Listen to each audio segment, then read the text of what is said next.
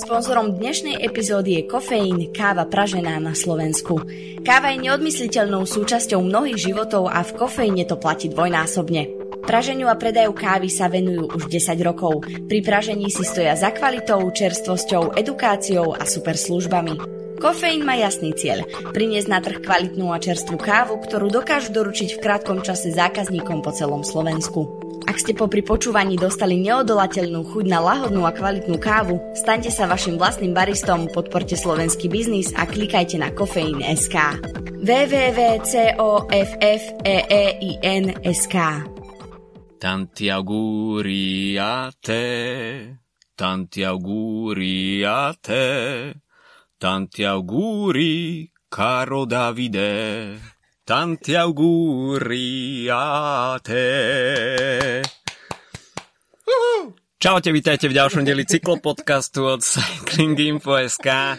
Hoci teda dnes Vuelta špeciál, preview Vuelty, ale tento týždeň oslávil okrúhliny 50 rokov náš obľúbenec Davide Rebelín, talianský cyklista s receptom na dlhovekosť, taký talianský Jarda Jagger ktorý má za sebou aj trošku dopingovej minulosti, ale myslím si, že takáto cyklistická dlhovekosť e, je sympatická asi každému, takže David Rebelin, hoci už e, roky roku ce nejazdí na tej najvyššej scéne a momentálne sa potuluje po rôznych kontinentálnych tímoch, e, tak kto si môže povedať, že jazdí ešte profesionálne, poloprofesionálne v 50 No my si to nemôžeme povedať ani v 30 a, alebo po 30 a takisto aj zdravotné problémy. Pravdepodobne máme menšie ako mám ja napríklad po 30 a takisto, keď si to tak vezmeme, ja bývam dosť kritický voči dopingovej minulosti, ale tá sa odohrala tak dávno v jeho prípade, že to už si nemôže nikto pamätať. Takže to je, to je, je to...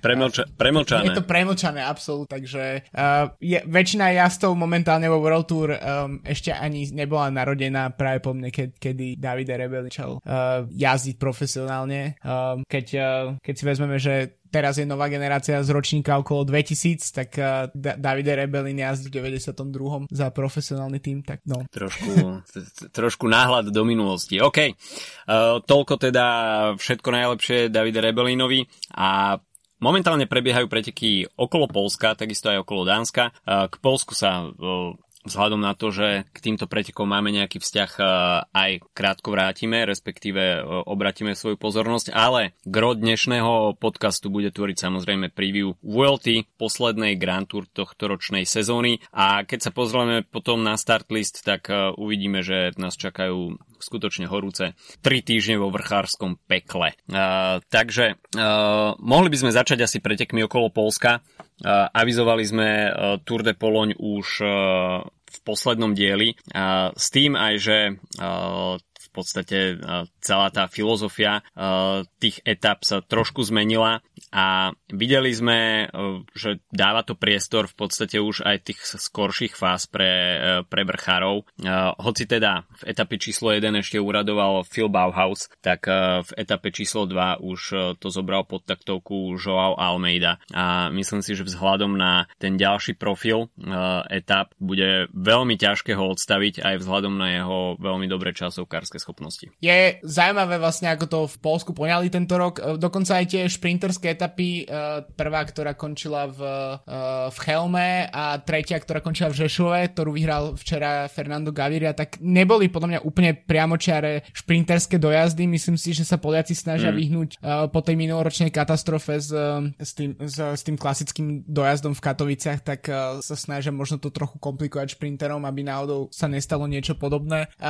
Ale tá druhá, minimálne tá koncovka teda uh, druhej etapy do Přemýšľa, tak uh, bola, skoro by som tak prirovnal až k nejakým, nejakým ardenským pretekom. Uh, Poliaci mm. si robili srandu na svojich polských, polských cyklistických médiách si robili srandu, že to bolo, že to stena na záver, že to bolo polské Murdehuj. Uh, mm. Tak, ale čo ma osobne veľmi prekvapilo je to, že vlastne Almeida po tom, čo s ním už vlastne od minulého roku žijeme ako vlastne s veľmi šikovným jasom, tak to v podstate, ak nerátame individuálnu časť časovku na majstrovstvách Portugalska, tak to bolo jeho prvé víťazstvo mm. a na, ako, profes, ako profesionála a dokonca by som povedal, že ukázal takú silu, že si to mohol dovoliť niekoľkrát te- takticky dosť nezvládnuť a, a v podstate keď nastúpil Diego Ulisi a takisto, ke, jak to tam dotiahol Matej Mohorič, tak podľa mňa Almeida vyzeral 2-3 krát počas toho finišu, že je úplne uvarený už, alebo respektíve nie mm. uvarený, ale že to proste nedá. Až dokým proste s tým nejakým static, takým sta- stabilným štýlom nezotriasol to, lebo vlastne ten nástupy napríklad Ulisov boli fakt, že ten, ten bol agresívny, ale v jednom momente ho proste mm. vyplo. A, a presne mm. tak, eh, tak si Almeida udržal tú pozíciu, aby, aby došiel do, do cieľa na prvom mieste. Mimochodom Almeida medzičasom, respektíve tým Spojených Arabských Emirátov tiež uh,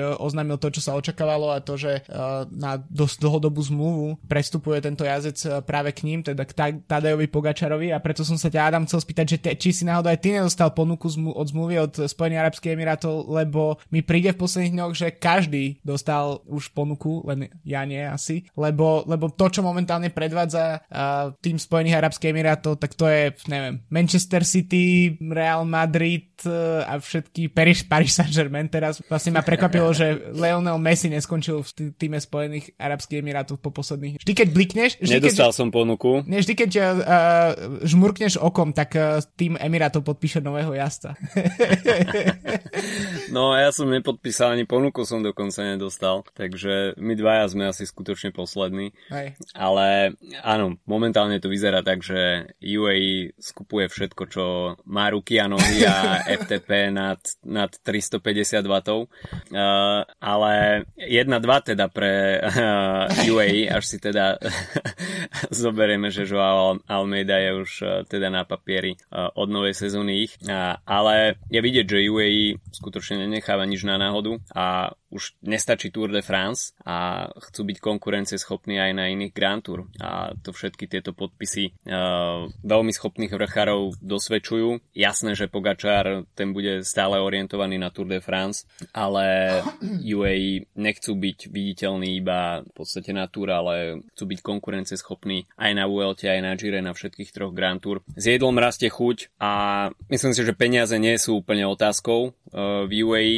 tam tých finančných prostriedkov prostriedkov je celkom dosť, takže pokiaľ si to chlapci z Emirátov môžu dovoliť, tak e, zjavne si to momentálne užívajú. Dve víťazstva na Tour de France určite im potvrdilo to, že tá investícia má zmysel a pozerajú sa do budúcnosti, podpisujú aj dlhoročné kontrakty a na jednej strane, OK, no, tými z Emirátov mi nikdy neboli nejak zvlášť sympatické, mm. ale je fajn vidieť, že je určitá časť sveta, respektíve určití ľudia, ktorí dávajú takýmto cyklistickým projektom nejakú dlhodobejšiu víziu a sú schopní podpisovať aj dlho, dlhodobé kontrakty, čo si myslím, že pre svet cyklistiky uh, je dobrá správa, že sme sa, že už nie je ten, ten trend podpisovania jedno, maximálne dvojročných kontraktov, ale že sú tu v podstate aj takéto zatiaľ iba anomálie, 5-7 ročné kontrakty, to v hmm. podstate doteraz nebolo absolútne viditeľné, ale prichádza to na scénu. Tak áno, keď bol niekto do dostal trojročný kontrakt pred pár rokmi v cyklistike, tak to bol, bolo prekvapenie v podstate. Zázrak. Hej, uh, ale tak uh, dáva to možno aj zmysel no, pre potenciálnych sponzorov, ktorému pomôžeš ukázať, že aha, proste mám ešte najbližších 5-6 rokov mám Pogačara no. na, na, na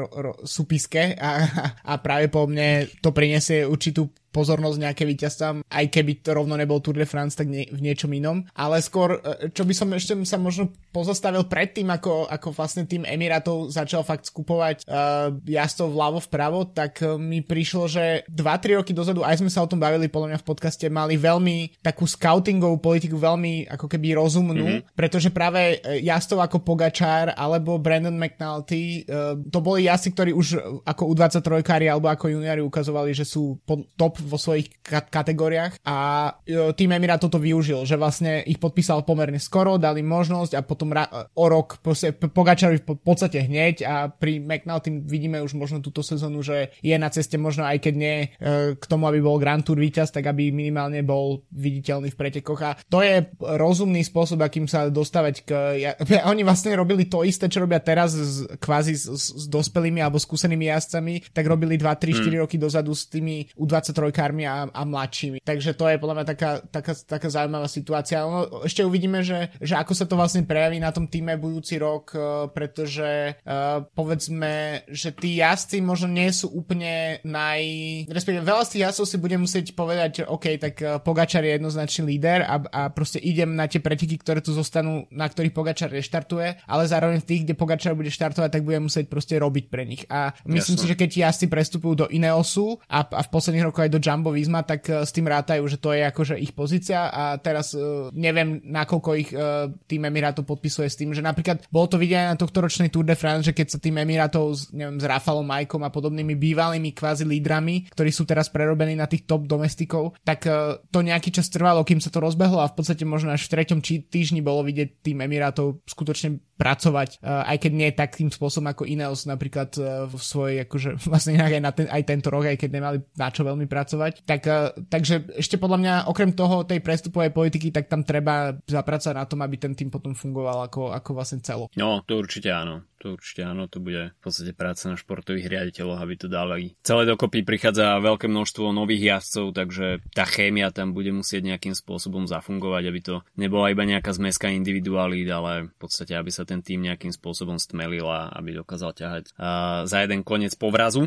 No a uh, presuňme sa od UAE, hoci teda o nich ešte bude reč uh, v preview VLT, teda posledná Grand Tour tohto ročnej sezóny. Uh, hoci teda posledná, tak určite nie s najmenšou pozornosťou, pretože keď sa pozrieme na ten start list a, a takisto aj na ten itinerár, ktorý nás čaká v Španielsku, tak to je krása. To, to čo nám chýbalo na túr, tie dojazdy na vrchole stúpania, ťažké horské etapy, tak to organizátori VLT v tomto smere nič nepodcenili a VLT neostáva svojej povesti nič dlžná, veľké množstvo výškových metrov. V podstate Vueltu ozdobia dve individuálne časovky, bude sa začínať a končiť individuálnou časovkou, teda žiadne záverečné defilé v Madride, žiadne štrnganie šampanským počas jazdy, všetko šampanské bude tiec potokom až v Santiago de Compostela, čo takisto uh, super zvolené miesto finišu, toto putnické miesto má svoju jedinečnú atmosféru. Takže, Alberto Contador tam vyhral svoju, svoju poslednú Vueltu, ne? Áno, áno, takže že skutočne Vuelta zahrá aj na takúto strunu. No a 6 rovinatých etap, 4 zvlnené, 2 kopcovité a až 7 horských, ale okrem týchto horských etap uvidíme až 10 dojazdov na vrchole stúpania. Samozrejme, nie všetky to budú stúpania HC alebo prvej kategórie, niektoré z nich budú proste také pančerské, štvor, troj štvrtá, tretia kategória, dajme tomu aj po takom rovinatejšom priebehu, ale dáva to možnosť e, vyniknúť aj iným typom jazdcov a neuvidíme proste suchý hromadný dojazd e, celého balíka. Takže myslím si, že tá skladba etap e, je veľmi sympatická. V podstate prvá horská etapa príde už v tretí deň a s dojazdom na vrchole stúpania počas toho prvého bloku jazdci budú mať k dispozícii až 4 rovinaté etapy, ale ako som už spomínal, tak najmä tá etapa číslo 6 bude do v podstate s finišom na stúpaní miernom. Čiže ďalšie dva horské dojazdy v, v prvom bloku, druhý blok, tak ten bude mať iba jednu rovinatú etapu a záver druhého bloku, tak tie budú patriť dvom horským dojazdom. No a tretí týždeň začne rovinatou etapou, ale potom dve ťažké dá sa povedať, že kráľovské horské etapy, zvlnená kopcovita s finišom na vrchole stúpania a na záver individuálna časovka o dĺžke 33,8 km. Takže celkovo časovkárskych kilometrov takmer 41, čo je si myslím, že celkom dostatočný priestor na nejakú takú selekciu medzi jazdcami na celkové porade, dobrými časovkármi, zlými časovkármi. Navyše pôjde o poslednú etapu, takže uh, tá únava tam už bude poriadne naakumulovaná strana, takže toto sa tam určite prejaví. A myslím si, že tá skladba tých etap uh, aj v rámci tých jednotlivých týždňov uh, ponúkne veľké divadlo. A Vuelta takisto, pokiaľ si pozriete tie výškové metre, tak uh, rovinatá etapa na Vuelte neznamená 200 nastúpaných výškových metrov, ale niekedy aj 2000, takže ani šprintery tu nebudú mať počas tých dní zadarmo, hoci teda nepôjde o žiadne veľhory a na papieri to vyzerá byť také mierne žraločie zúbky, tak uh, stále sa pôjde nejakým spôsobom hore-dole, hore-dole, vo vysokom tempe navyše a aj tie šprinterské etapy budú uh, veľmi ťažké. Uh, čo sa týka nejakých tých známych stúpaní, tak Lago di Covadonga, tak to podstate je jedno z takých tých uh, známejších stúpaní, ale myslím si, že aj objavovanie nejakých uh, nových zaujímavých kopcov je takou súčasťou VLT a pokiaľ sa na Tour alebo, alebo na Gire dbá na zaradenie nejakých v podstate tých eh, alpských alebo dolomických gigantov, respektíve pirenejských, tak eh, Vuelta si v tomto necháva eh, oveľa častejšie nejakú voľnú ruku a myslím si, že aj toto je celkom príjemný aspekt Vuelty, že sa to netočí, dá sa povedať, že stále v nejakom zaužívanom cykle, ale organizátori si nechávajú trošku voľnejšie ruky a ukazujú, dajme tomu aj viacej kútov toho Španielska krajiny, čo je myslím si, že aj pre televíznych divákov celkom príjemné. Možno o niečo horšie pre jazdcov, ktorí často tie stúpania, respektíve ten región nepoznajú až tak dopodrobná. Mm. Musia si viacej študovať road, roadbook, športoví riaditeľia musia dopredu preskúmavať tieto nové miesta, aby získali poznatky, čo sa kde nachádza, ktoré, ktoré úseky sú vhodné na otočenie, ktoré sú možno trošku nebezpečnejšie, kde si dávať pozor. Takže je to taký mix, uh, mix aspektov, ktorý sa mieša na Vuelte a myslím si, že aj to pridáva trošku na jej nepred predvídateľnosti. Určite, tak uh, spomínal si napríklad tie šprinterské dojazdy. Uh, podľa mňa ten roadbook uh, Vuelty je špecificky tým, že to, čo vyzerá, že je, bude rovinatý dojazd, tak sa častokrát zmení na nejakú anarchiu s bočnými vetrami. A roadbook z, Vuelty klame. Hej, presne tak. A, tak inak je to vidieť aj v zostave tých šprinterov. Kým si rozprával, ja som sa snažil si vypísať nejaké mená šprinterov, ktorí vôbec štartujú. Um, nie je ich veľa, netrvalo mi to dlho.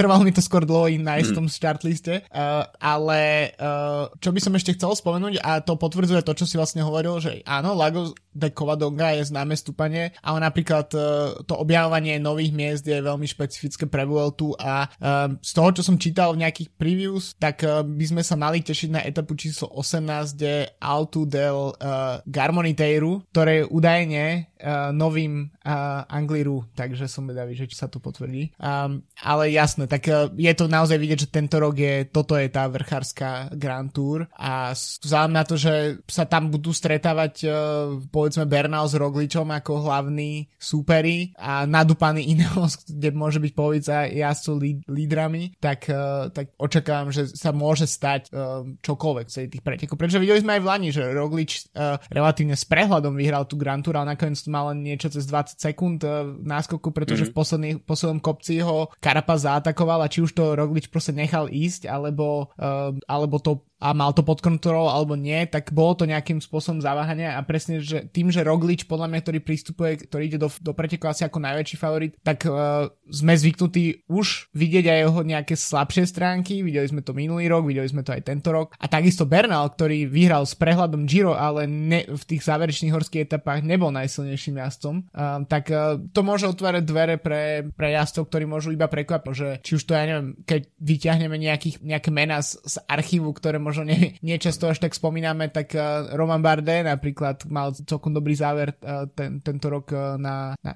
na Gire? Dobre si to pamätám? Jazdil na... Um, a takisto na je Gire, tam uh, Mikel Landa, ktorý určite pôjde o svoje stabilné štvrté miesto bojovať uh, alebo podobne. Čiže to sú mená, ktoré, ktoré sa môžu objaviť. No a naozaj som zvedavý potom, že čo, ako sa na to pripraví uh, tým Ineos, ktorý, ktorý tam má naozaj troch, štyroch potenciálnych, uh, teoreticky aj potenciálnych. OK, kvízová otázka. Pozrite sa na start list. Jumbo Visma a týmu Ineos Grenadiers a tým pádom musíte vedieť správnu odpoveď na otázku, koľko zlatých olympijských medail sa zíde v Španielsku. Dve? ja tam vidím tri. A jo, Tom Pitcock, jasné. Mm. Hej, hej. So, akože bolo by to podivné, že by, že, by si, že by si tú otázku stanovil len tak, ako na, na aby to nebol chyták. Tak uh, pravda, pravda. Tak to, to inak je pre Pitcocka je to prvý, prvý štart. Um, celkom som zvedavý, pretože je v, povedzme, v britskej tlači cyklistickej, tak je, dosť často sa o ňom hovorí, že by mohol byť Grand Tour jazdec, že by mohol byť taký ten štýl Geranta Tomasa, ktorý vyzerá, že je šikovný vo všetkom a tak ho postupne proste pre, prerobíme ho na Grand Tour jazdca, ale zároveň ten tým, keď si pozrieš, tak uh, aj Sivakov napríklad je, uh, ak sa mu podarí vydržať na bicykli a nespadnúť a, a neprivodiť si nejaké zranenie, tak uh, a tým to teraz možno to znelo hnusne, ale to nemyslím, nemyslím to zle, tak, uh, tak je, je, je, to, je to jazdec, ktorý by mohol akože Grand Tour štýle proste Theo Gegenharta vyhrať, uh, pretože má na to všetky predpoklady. A keď si pozrieš ten Ineos, tak Bernal, Carapaz už vyhrali Grand Tour, uh, Sivako by mohol vyhrať, Adam Yates bol uh, tiež nie ďaleko od, od dobrých výsledkov na Grand Tour a do toho ešte Tom Pitko, ktorý vyhral pred dvoma rokmi, alebo minulý rok vyhral Baby Giro, čiže fakt uh, ten tým je na to, že to je Vuelta, kde väčšinou uh, tým Sky zvykol posiať k Frumovi len taký ako zvyšok toho, čo ešte uh, mm. zvládalo. Tak, čo prežilo sezónu. Čo prežilo sezónu, presne, tak teraz to je naozaj, že tým, ktorý uh, by mohol v pohode štartovať aj, uh, aj na túr.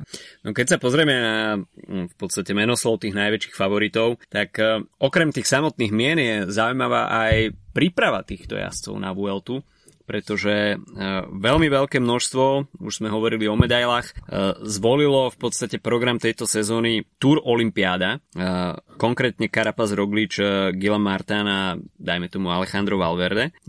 Niektorí jazdci si dali po Gire veľmi, veľmi dlhú pauzu a, a v podstate videli sme ich až na uh, Vuelta Burgos, uh, konkrétne Landa, Aru, uh, dajme tomu Barde. Barde. Veľmi dlho sme ich nevideli. Landa samozrejme z objektívnych príčin, pretože na Gire spadol, privodil si zranenie. A Aru, tak ten proste po tých mesiacoch veľké, veľkých uh, sklamaní neviditeľnosti zrazu na Burgose druhé miesto v GC, mm. čo určite pre Arua veľká vzpruha pred Vueltou, na ktorú má určite krásne spomienky, keďže ju raz vyhral. No a potom tu máme jazdcov, ktorí sa predviedli na Burgose, Caruso Vlasov, Hugh Carty, Egan Bernal, ktorý síce skončil až na 38. mieste, ale pravdepodobne nešiel na GC, takisto aj Adam Yates. Takže a napríklad po túr neodjazdil ani jeden pretekársky deň uh, Enric Mas. Takže nevidíme tu takú tú klasickú prípravu, dajme tomu ako pred Girom, ako pred Tour de France. Samozrejme, zamiešala sa do toho Olympiáda, takže to bolo, to bolo v podstate nejaký objekt záujmu pre, pre viacerých vrchárov, uh, keďže bol k tomu naklonený aj profil samotných pretekov, tak uh, myslím si, že toto tiež je určitá vec, ktorá bude minimálne tých prvých 9 dní, ten prvý týždeň uh, zohrávať určitú rolu a vzhľadom aj na to, že počas toho prvého týždňa uvidíme tri pomerne ťažké horské dojazdy, do toho aj individuálnu časovku, tak nebude tam úplne priestor na nejaké také oťukávanie.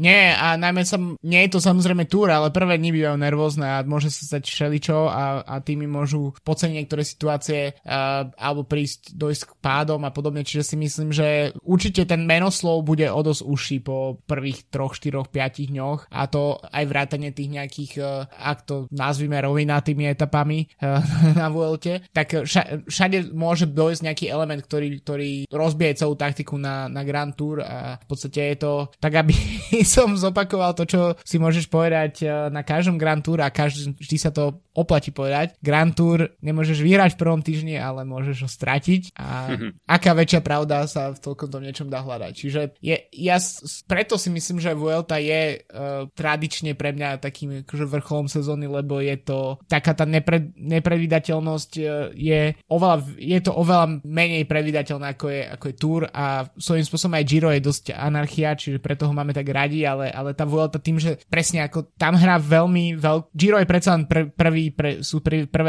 trojtyžné preteky v sezóne, ale pri Vuelte tam hrá presne, že niektorí asi nejazdili poradne od Giro, niektorí nejazdili od Tour, niektorí jazdia ešte pár dní pred, uh, pred týmto do toho Olympiáda a podobne. Uh, treba Vysoké teploty. Sna- no presne, snaha, snaha získať možno nový kontrakt, všetky tieto veci hrajú, uh, hrajú do, proste, do karat toho, aby tie preteky boli zaujímavé. Vysoké teploty sú inak, to ešte môže byť veľký, um, mm. veľký element, pretože uh, teploty na juhu Európy sú momentálne hrozné. akože neviem, ako to je konkrétne v Španielsku, uh, ale predpokladám, že to podobne. Videl som čas správach, že na Sicílii namerali teplotný rekord 48,8. Uh, Grécko, veľké požiare a podobne, čiže je to podľa mňa, určite to môže zohrať rolu a môže dokonca dojsť k tomu, že niektoré etapy sa neodjazdia, alebo sa odjazdia inak, alebo dojde na ten uh, weather protocol, alebo dojde aj na uzavretie niektorých ciest, povedzme, všetko z toho sa môže stať, pretože je to veľmi nepredvídateľná a zlá situácia, čo sa týka teplot a preto mám keď sme sa bavili pre, včera pred nahrávaním, uh, že ja som bol úplne vyšokovaný z toho, že už sa začína Vuelta, lebo tak nejak som si hovoril, tento týždeň je Polsko a potom idem na dovolenku a keď sa vrátim, tak začne koncom augusta Vuelta a, a naozaj, naozaj sa začína Vuelta približne v tom istom čase každý rok, akurát uh, ja som nejak si žil v tom, že... Uh, že máš prázdniny. Že, že, to je sept, že to je až septembrová záležitosť, no. Takže tie prázdnice budúci týždeň budem mať, ale potom sa vrátim naplno do posledných dva týždne. Uh, OK, poďme sa pozrieť, že ako sú zložené tie jednotlivé týmy. Uh, pre mňa veľkým potešením, že okrem teda toho klasického Dream Teamu Ineosu a v posledných mesiacoch uh, sme toho svetkami už aj pri Jumbo Visma, tak uh, veľmi kvalitný tým posiela do Španielska Bahrain Victorious. Mm-hmm. A okrem teda lídra Mikela Landu Damiana Karuza, ktorý teda má pódium z Gira. Je tam aj Jack Haig, Ginomeder, Mark Padun, ktorý sa vopchal na pódium aj v Burgose je tam Volt Pulse a Jan Tratnik a Yukia Arashiro. Uh, myslím si, že minimálne 6 ľudí uh, bude po ruke Landovi uh, aj v tých, dajme tomu, horúcejších fázach na strmých stúpaniach. Takže Mikel Landa má skutočne asi možno najlepší podporný tím za posledné mesiace na svoju Grand Tour misiu. A ostáva snáď už iba skutočne, aby sa mu vyhýbali nejaké technické problémy, respektíve pády. A Landa s takýmto tímom má našlepnuté na pódium. Má, má, mal, ale o Landovi si to tiež už hovoríme 6-7 rokov, že kde všade, až, sa z toho, až, je, až sa začína z Landu pomaly stavať taký Richie Port toho, že už keď to, možno to tie pódia mu vidú, tie pódia mu vychádzali v čase, kedy napríklad na tom Gire, to bolo v 2015, myslím, keď vyhral Contador a Arus s Landom boli na podiu, um, tak tejto od neho nikto nečakal viac menej, alebo sa to bolo to skôr prekvapenie a potom ako náhle sa to začalo od neho očakávať, tak uh, v podstate sa to nikdy nepodarilo. Takže možno musí Landa tak ako Richie Port dospieť do fázy toho, že už to nikto nebude brať uh, seriózne a vtedy, vtedy sa to možno podarí. Že je to jazdec, ktorý okrem toho, že tam zjavne niečo uh, bude aj v hlave, tak uh, dosť často si sa dostane do nechcených problémov a pádov, za ktoré nie je úplne vždy môže, je to proste jazdec so smolou, ale ak by všetko išlo tak, ako by malo, tak by Landa mal byť uh, konkurentom um, Rogliča a, a Bernala, ale uh, uvidíme. Ten tým je naozaj je postavený silne a myslím si, že aj s vedomím toho, uh, že ak by sa zopakovalo Giro, tak je tam niekoľko jazdcov, ktoré ktorí môžu bez mm. problémov ísť etapy. Um, Gino Mader je taký ten unikový jazdec do, do, do ťažších etap, ktorý môže pokojne tam uh, chytiť jednu, dve etapy a nehovoriac o Markovi Padunovi, ktorý to predvedol už na Dauphine tento rok. Čiže to je, mm. ten tým je do, postavený naozaj dobre, ale myslím si, že aj s takým ako plánom B. A podobný tým, keď, keď, si, keď si tak pozrieš ten súpisku, tak je podľa mňa aj EF Education, NIPO, mm-hmm. uh, pretože jednak je tam Hugh Carty, ktorý skončil na pódium uh, minulý rok, teraz uh, zájazdil dobre Burgos, ale zároveň sú tam jazdci, ktorí, uh, ktorí majú podľa mňa potenciál vyhrať hlavne uh, unikové etapy a to je Magnus Kort uh, a potom do tých ťažších tak uh, Jonathan Caicedo a takisto Simon Carr, ktorý dobre zajazdil uh, v San Sebastiane, ktorý vyhral jeho tímový kolega Nilson Paules. Takže tie, je to podľa mňa tiež podobne postavený tým, aj keď samozrejme nie je až takou silou ako, ako Bahrain, ale je to podľa mňa aký oportunisticko, uh, oportunisticko postavený tým.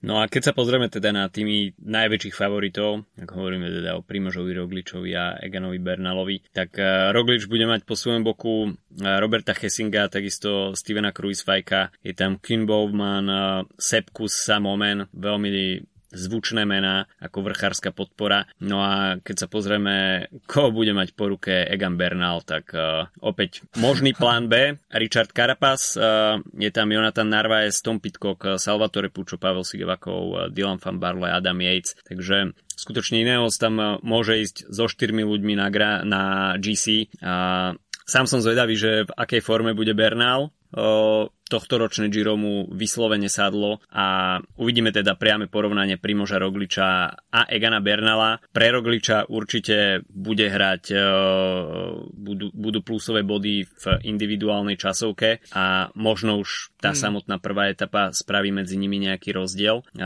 a Primož Roglič a Jumbo Visma sa budú chcieť práve oprieť e, aj o ten prvý deň. Určite, najmä myslím, že Roglič bude posilnený tým olympijským zlatom, možno začne začne brať znova časovku ako jednu z tých svojich zbraní, najmä, najmä v tejto konkurencii. Uh, neviem, či je tam z tých potenciálnych jazdcov niekto iný, kto dojazdí tak časovky ako on, keďže tam chýbajú v podstate jazdci ako je samozrejme Tadej Pogačár a podobne, ktorí vedia zajazdiť výbornú časovku. Uh, takže tu naozaj toto mu hrá veľmi dokarát. Takisto myslím si, že na rokličových pleciach je určite menší tlak po tom, čo vyhral tieto preteky dva roky po sebe. To znamená, že on je mm. uh, v podstate, myslím si, že to je, to mu hrá dokarát, že je v podstate už víťazom tých pretekov. Nie je, to, nie je to ako na Tour de France, kde ešte musí ako keby potvrdiť ten svoj štatút. Túto to robiť nemusí a myslím si, že to, to môže pomôcť. A, a myslím si, že za to nevydarené Tour sa bude chcieť revanšovať. Takisto nemá v nohách až tak veľa súťažných dní, ale nie, nemá ich málo, mm-hmm. ale nemá ich tak veľa, čo vlastne v takejto časti sezóny môže byť jeho veľkým, veľkým benefit. No, Bernal hrá samozrejme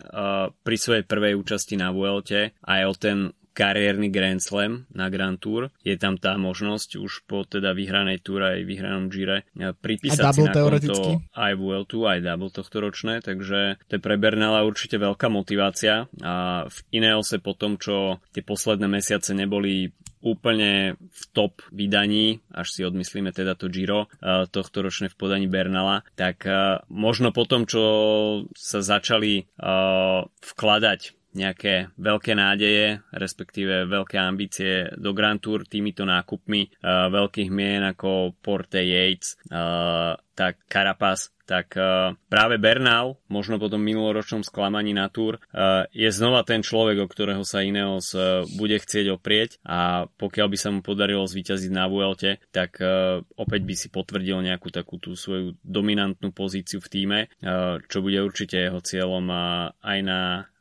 nadchádzajúcej Vuelte. No, domáci tým Movistar, tak to bude určite veľká téma počas tohto ročnej VLT.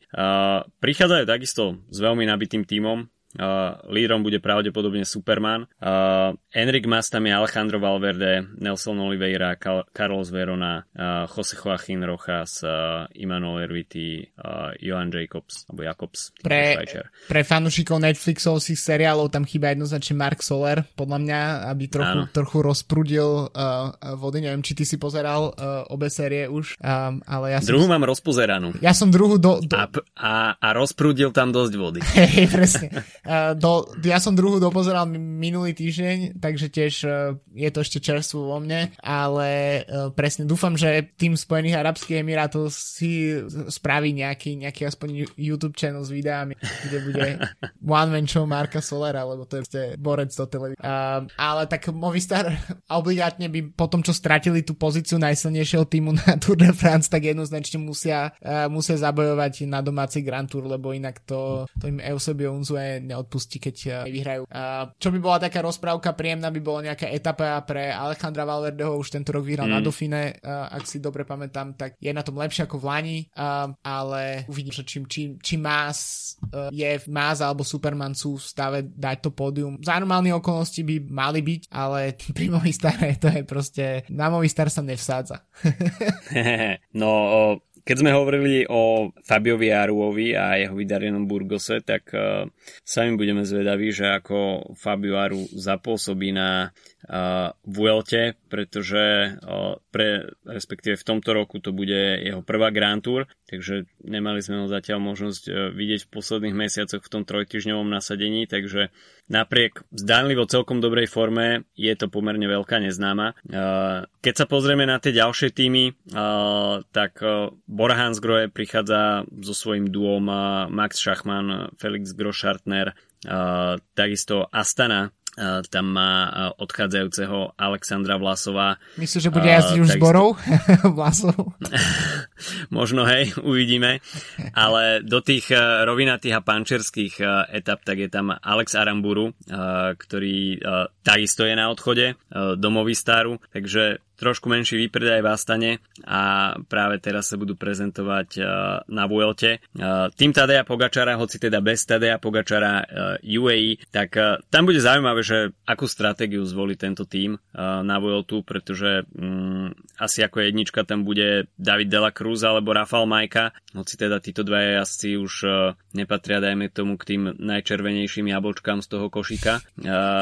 Ale keď sa pozrieme na skladbu toho týmu, tak je tam veľký potenciál na zisk etap. Uh, áno, tak a najmä tiež, myslím, že tým Emirátov je na tom v pohode, túto sa povedzme, hej. Uh, majú, majú vyhratý Monument, majú vyhratý Grand Tour, uh, vyhrávajú dosť veľa pretekov. Včera vyhrali dokonca s Gavirom po niekoľkých, v podstate na takom vyššom fóre po niekoľkých rokoch. Uh, takže možno ja si ako Dombrovský napríklad, uh, alebo práve spomínaný Delacruz, alebo Ryan Gibbons by b- mohli byť takými tým ideálnymi unikovými jazdcami a teoreticky trend Trentin uh, je tiež jazdec, ktorému sa tradične zvyklo dariť na Vuelte, pretože jemu presne sedia také tie finiše, ktoré na papieri sú čisto šprinterské, ale v skutočnosti sú o niečo ťažšie a preto sa tradične uh, darilo vždy na Vuelte šprinterom, ako je on, ako je Sagan, ako je Degenkolb, ktorý vyhral 10 etap pred pár rokmi uh, počas myslím dvoch ročníkov alebo tak nejak. Čiže to sú presne tí, tí, tí, tí silnejší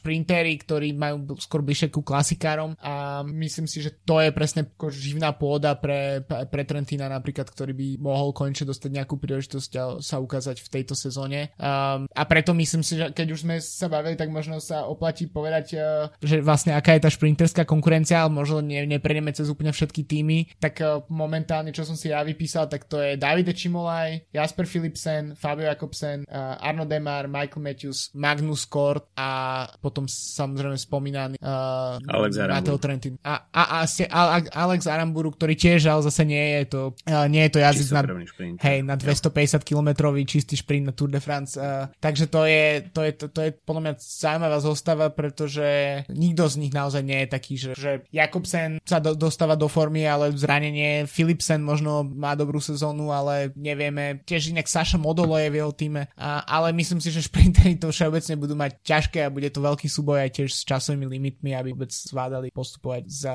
vlastne z jednej etapy do druhej. No, šprintery nemajú na Vuelte nikdy na ružie huslané a veľmi bude zá, e, záležať aj od toho samého prie, priebehu etap. Ako som už spomínal, tie výškové metre tam budú prítomné aj v rovinatých etapách a určite aj toto bude faktor, ktorý uh, sa trošku zašrobuje šprinterom do nôh a určite ho pocítia potom uh, v tom, v tom uh, finiši etap.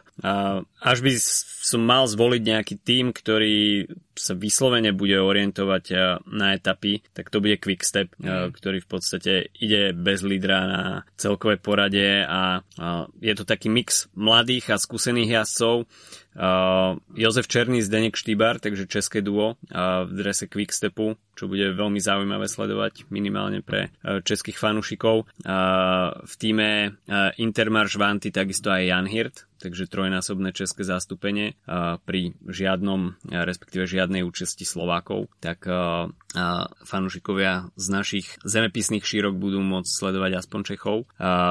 Andrea Bajoli, takisto Fabio Jakobsen už spomínaný, James Knox, Florian Senešal, uh, Bertelan Lerbrege a Mauri van Sevenant. Takže myslím si, že celkom zaujímavý mix.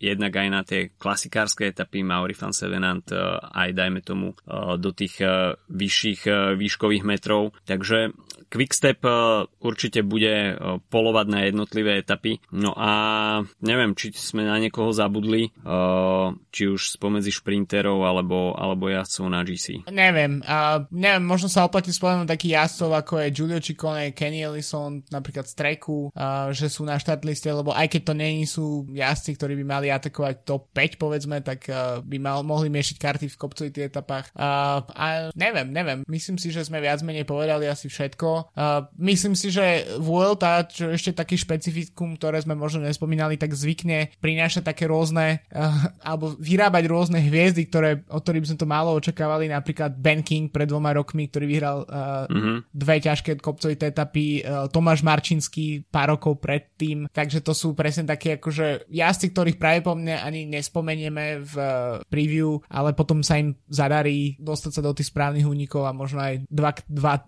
krát udrieť a tak to je mm podľa mňa také špecifické. Myslím si, že Vuelta je presne sú tie preteky, kde viac ako inokedy vidíme to, že naozaj uh, dostáva dvojciferné množstvo minút a potom máme ako keby dve etapy, ktoré paralelne.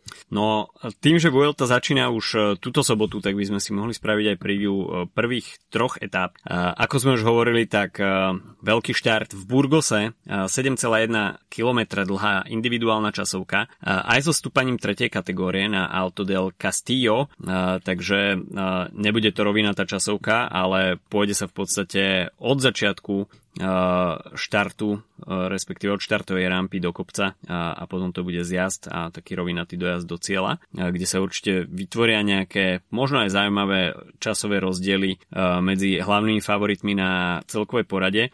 Etapa číslo 2 tak tá by mala patriť šprinterom a opäť sa bude finišovať v Burgose po 167 km. No a etapa číslo 3, tak tá bude už aj zaujímavá pre vrchárov, keďže finišovať sa bude po 203 km na Picon Blanco. No a toto je veľmi zaujímavé stúpanie. Dĺžka 7,6 km, priemerný sklon 9,3 a v maxime uh, sa to bude pohybovať okolo 18%, takže uh, hoci to bude iba druhá vrchárska prémia v tomto dni, keďže o, predtým budú asi absolvovať dve trojky, tak o, toto bude skutočne chuťovka a myslím si, že o, takéto veľmi strmé stúpanie na záver, kde sa to v podstate iba v niektorých úsekoch pohne tesne pod 10%, tak to bude veľmi strhujúci finish. No tak uh, nám zostáva nič iné, alebo nezostáva nič iné, ako si len typnúť pódium. Si pripravený na no, typovačku? Som. Ja si myslím, že Roglič dá hetrik. Mm. Uh, druhý bude Mikel Landa mm-hmm. a tretí Richard Carapaz. U mňa je to Bernal, Roglič a Vlasov. a štvrtý bude Mikel Landa. OK. To Vlasova som tam ale...